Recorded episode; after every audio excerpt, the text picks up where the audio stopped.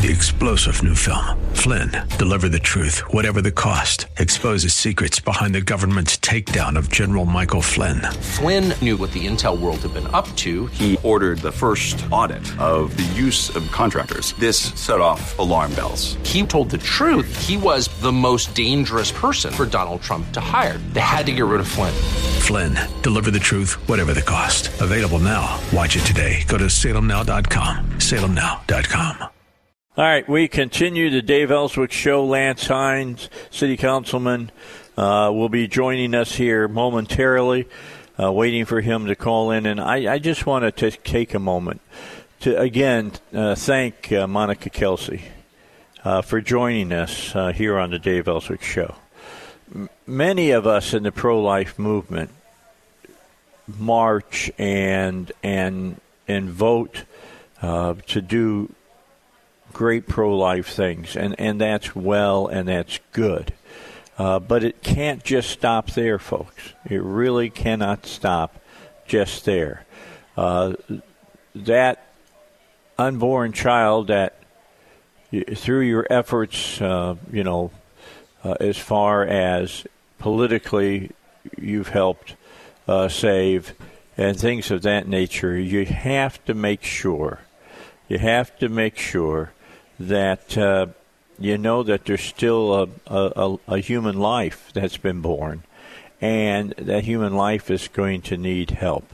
And even before that human life is born, uh, the mothers many times are going to need help. They may need some place to to stay, and maybe you got an extra bedroom, and uh, you know you live a fairly comfortable life. Uh, maybe what you need to do is to offer a place for that young woman to stay in, until the time that she goes to the hospital and the child is going to be born. Uh, that's part of being, as far as I'm concerned, as being pro-life. Uh, I've got my own family that has taken up my extra bedroom for right now, but that's going to open up again. And I may be going back to doing that. I did that back in the, uh, in the eighties, early nineties. Uh, and I may go back to doing it again and giving a an unwed mother a place to stay. Because I'm going to tell you what, people get weird about pregnancy. And, and typically when we have those, those, uh, those moments, it's because we feel that shame has been cast upon us. You know, our son is going to father an, un, an un, uh, Uh, he's not going to marry the, the woman that he's impregnated or whatever. Or we have a daughter who finds herself, uh, uh, you know, pregnant. And I, I'm going to, you know, look, I've walked through that. And I can tell you, you, you, you feel, you know, you, you feel bad about it. Uh, you think that you've talked to your children enough that they know what sex does and what can happen. But uh, things happen at times, uh, you know. Keep your keep your faculties about you. Throwing your child out of the home is not the way to go about things. That's just not the way to do it.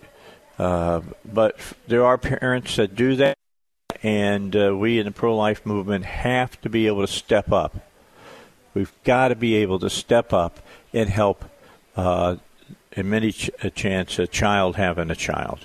All right, l- let's move on in our conversation. I could spend the next half hour or so just talking about the pro-life movement and the great things that we've done, uh, b- but I don't have the time right now. I've got Lance Hines with me on the phone. He is a city council member of here in Little Rock, West Side. Is that right, Lance? That's correct, Ward five. Thanks, Dave, for having me on this morning.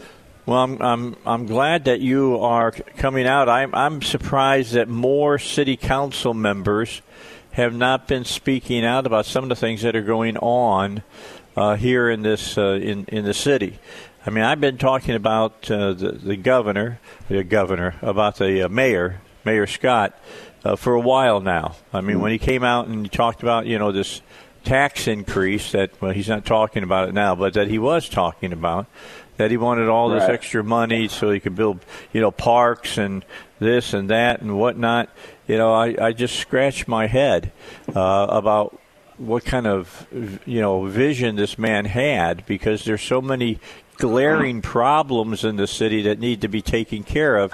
And now we, we've we got a problem that has really made itself manifest, and, and that's with the police department and the police chief. I saw that another uh, member of the Little Rock Police Force is filing a, a lawsuit against the police chief. Is that right?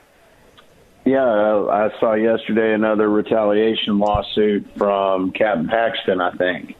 So, uh, yeah, I think it's it's a constant drip that's turning into, seems like, a, a, a flow now uh, uh-huh. with everything that's going on. And, and, and I'll tell you, I'll, I'll speak up for uh, for my fellow directors, uh, Director Peck, uh, Director Adcock, and Director Weirich have all spoken up that they don't have confidence in our police chief. And I'm going to continue to beat that drum, and hopefully uh, – I know we've probably got two or three other directors who who I know have spoken privately to the mayor that they think the chief needs to go, and, and uh, hopefully they'll start speaking out as well. So it's, uh, it's a serious situation uh, when you have dysfunction at the top level of your police department. Uh, it, it makes it very difficult to be effective Uh, when your command structure is in shambles right now. And you got to understand that uh, command structure at the we've got we've got the chief, three assistant chiefs, and then you have your captains. And if you've noticed, we've had two assistant chiefs and now two or three captains file lawsuits uh, for retaliation against the chief. Right. Yeah, this is a serious situation because if the command structure uh, doesn't trust the people within the command structure, how well will your department run? I mean, that's the question you got to ask, and that should be the question that the uh, the mayor is asking at this time, is it not? Uh, well, you would seem to think that, but I, I think it's either ego or uh, or the mayor's scared of what uh, the chief might say if he fires him, I think. Uh, you know, I've had talked to folks that are outside that, you know, think think it's really just the mayor's ego that won't let him get rid of this chief. And, you know, I'm on the other side of that. I think that he's I think there is some ego involved, but I think he's really uh, I think he's really scared of what the chief might say about why the chief was hired. And, and this everything that's going on right now goes back to the firing of uh, Officer Starks. That's the yep. root cause of all this. And, you know, the, the you'll see some that have tried to say that it's sour grapes because Chief Finks and Chief Funk didn't get the job, but I can tell you that's not the case. Those two are, you know, thirty-year-plus veterans of our department. They care for our department, and they, they're professionals, and just because they didn't get the job, that has nothing to do with this. None of this started until – Uh, the Civil Service Commission hearing when uh, the command structure basically went against what the chief did in firing Officer Starks. Yeah, so that brings up an interesting question then, Lance. I mean, what uh, – I mean, did, could the mayor also be afraid that to fire the police chief, the you know, stuff starts coming out about – how the Starks firing went down and uh, how they kept yeah. tried to keep him out of his job. I mean, it could become a real messy, you know, uh, story that comes out that uh, shows that maybe you weren't doing the job that you were supposed to be doing. Yeah, no, and I, and I think that's it, and and I think it'll it'll probably come out that the that uh, the only reason that. that Chief Humphreys was hired is he's the only one that answered the only question the mayor cared about, which is, who are you going to fire first?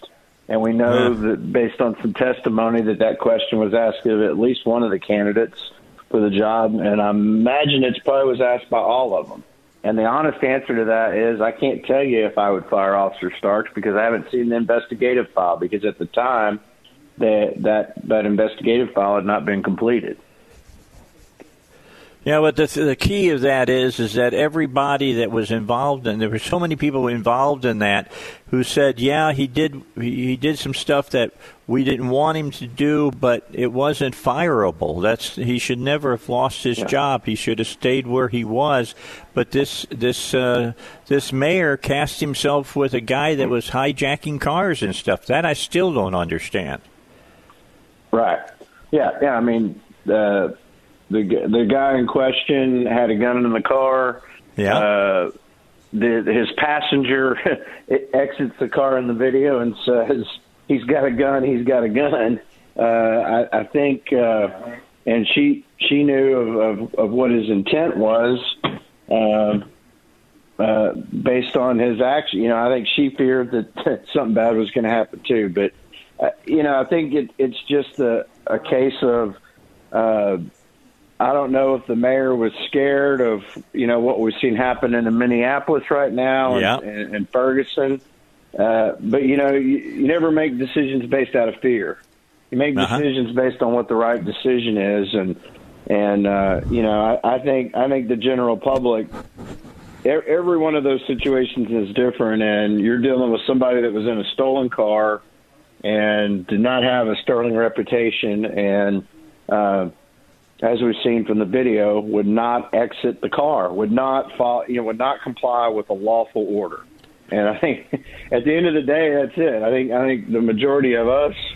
Uh, law-abiding citizens. If we get into a situation with a police officer, we're gonna we're going to abide by that. And I, I think that's the thing that gets missed in all of this is that when you're having an interaction with the with the police officer, and my father always taught me, yes sir, no sir, and you do exactly what the police officer asks you to do, and everything will be fine. But we, we've got a generation now that's been taught you don't have to comply with law enforcement orders.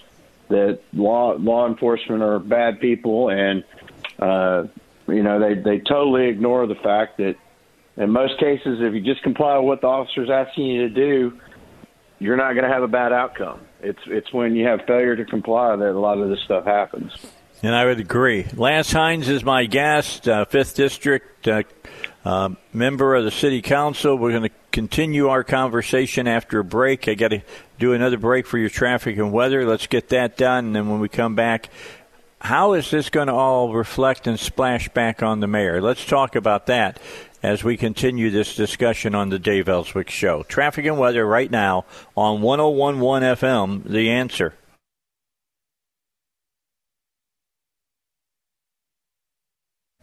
Hey, don't forget, today is the last day in our campaign to Save the Children. Uh, Save the Children is concentrating their efforts here in the United States to give children the nutrition they need daily. You know, many children have relied on schools for the only nutrition that they get during the day, breakfast and, and lunch. Then they go home and have to survive the night until they go back to school for another meal. Uh, we're talking about children in rural parts of Arkansas, and Save the Children is stepping in to provide these children with not only breakfast and lunch, but dinner as well. Today is the final day of the campaign, and for today only, you make a gift to Save the Children. It's increased tenfold. That's right. You call the special toll-free number. I'm going to give you in just a second. And uh, what they'll do is take your donation and plus it times ten. Uh, you know, it's simple math. You give twenty-five dollars, it becomes two hundred fifty dollars. Uh, fifty dollars would be five hundred dollars. one hundred dollars becomes one thousand dollars. Won't you give today, knowing that every dollar you give becomes ten dollars? Here's the number you got to call. one eight hundred five two zero two six four nine. one eight hundred five two zero two six four nine, or click on our banner here on our station website, ten eleven f m the answer dot com, and uh, click on the banner. It says Save the Children, and you can give there as well. Uh, this plus ten dollars, all right, or times ten, uh, is over at midnight. So make your money speak loud, all right? eight hundred five two zero two six four nine. All right, that's for Save the Children. Lance Hines, our guest. We're going to finish up our conversation with him. He's the Ward five uh, City Council member. Uh, he's on the west side of, uh, of Little Rock. And, uh, Lance, uh, this whole thing that's going down with the police chief, when, you know, when does the uh, very, very real thing that we know that the force itself does not have a lot of faith in this guy start washing over into the uh, the mayor's office? Well, I mean, I, I made it real clear in an interview with Channel four yesterday that, uh, you know, before uh, when the city manager did the hiring, uh, it only took six or seven of us going to the city manager saying, you know, the chief uh, needs to go, and it got taken care of. I can tell you that every uh, there's a majority of the city directors that have, have been whispering in Mayor Scott's ear that this police chief needs to go for several weeks now, and that's why some of us have gone public, is because the mayor is not listening to us. And right now, well, let, let me stop you just for a second. What, it ultimately falls to the mayor. Yeah, what's the mayor saying back to you? Does he does he even oh, realize the, there's a the, problem here? Well, oh yeah, no, but the, the mayor is is trying to look at at uh, at uh, point the finger in other directions. Uh, his comments to me are, you know, there, there's a lot of people with dirty hands in this situation. That's why, you know, the, the internal investigation you want to do is not into the police chief, it's into the whole police department. Well, we, we've already got CALEA certification, and the D O J's already taken a look at us, and, and we're good.